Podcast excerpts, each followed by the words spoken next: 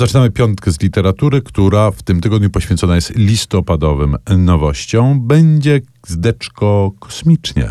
Tak, na samym początku wybierzemy się daleko w podróż kosmiczną y, za sprawą książki, która ma dość długi tytuł. Pozwolę sobie go przytoczyć w całości. Wyobrażone życie. Pod taki jest tytuł, a podtytuł brzmi Mm. Wyprawa na egzoplanety w poszukiwaniu inteligentnych istot pozaziemskich, stworzeń lodu i zwierząt supergrawitacyjnych. Za książkę tę odpowiadają panowie James Trefil i Michael Summers.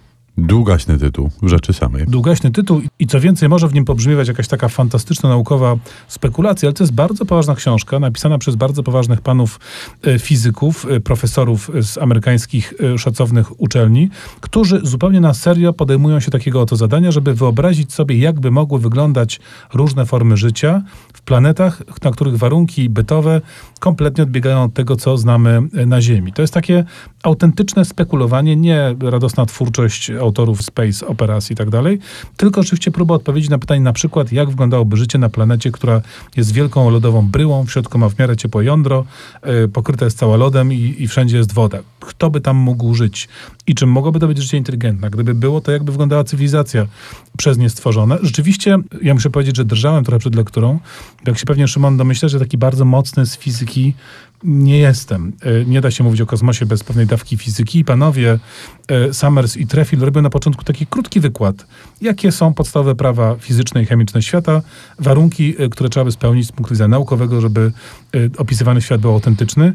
I wiesz, co się wydarzyło? No, Wydaje mi się, że zrozumiałem fizykę dzięki temu. To było naprawdę objawienie. Nagle okazało się, że to wszystko ma sens i że fizyka naprawdę opisuje świat. I to było dodatkowym bonusem tej lektury. Ogromnie inspirująca i intrygująca i przystępna nawet dla takich totalnych lejków jak ja książka o kosmosie. to rzeczywiście imponujące.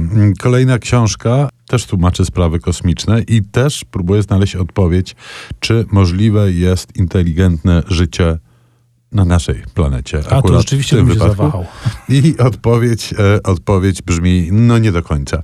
Mm, Nowa książka Edgara Kereta, Usterka na skraju galaktyki. Ci z Państwa, którzy Kereta czytali, w ogóle mogą wyłączyć radioodbiorniki teraz, bo... Nie, nie, e, proszę nie włączać, bo zaraz będziemy mówić o innych no książkach. dobrze, może przesadziłem.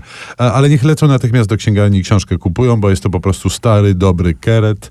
Jak zwykle w formie śmieszy i przeraża jednocześnie. Dobrze też, że powrócił, bo keret był przez moment w Polsce bez wydawcy, co było sytuacją jakąś kompletnie niezrozumiałą, biorąc pod uwagę rzeszę jego bardzo, bardzo oddanych czytelników, bo keretofile to jest taki, no, bardzo oddany i lojalny krąg czytelniczy. A jeżeli wśród naszych słuchaczy są jeszcze ludzie niezainfekowani keretofilstwem, Może, to proszę... m- może nie używaj słowa zainfekowaniem, którzy jeszcze nie mieli okazji poznać tego autora. Słowo infekcja dzisiaj nie jest Tak, dobrze widziane. tak.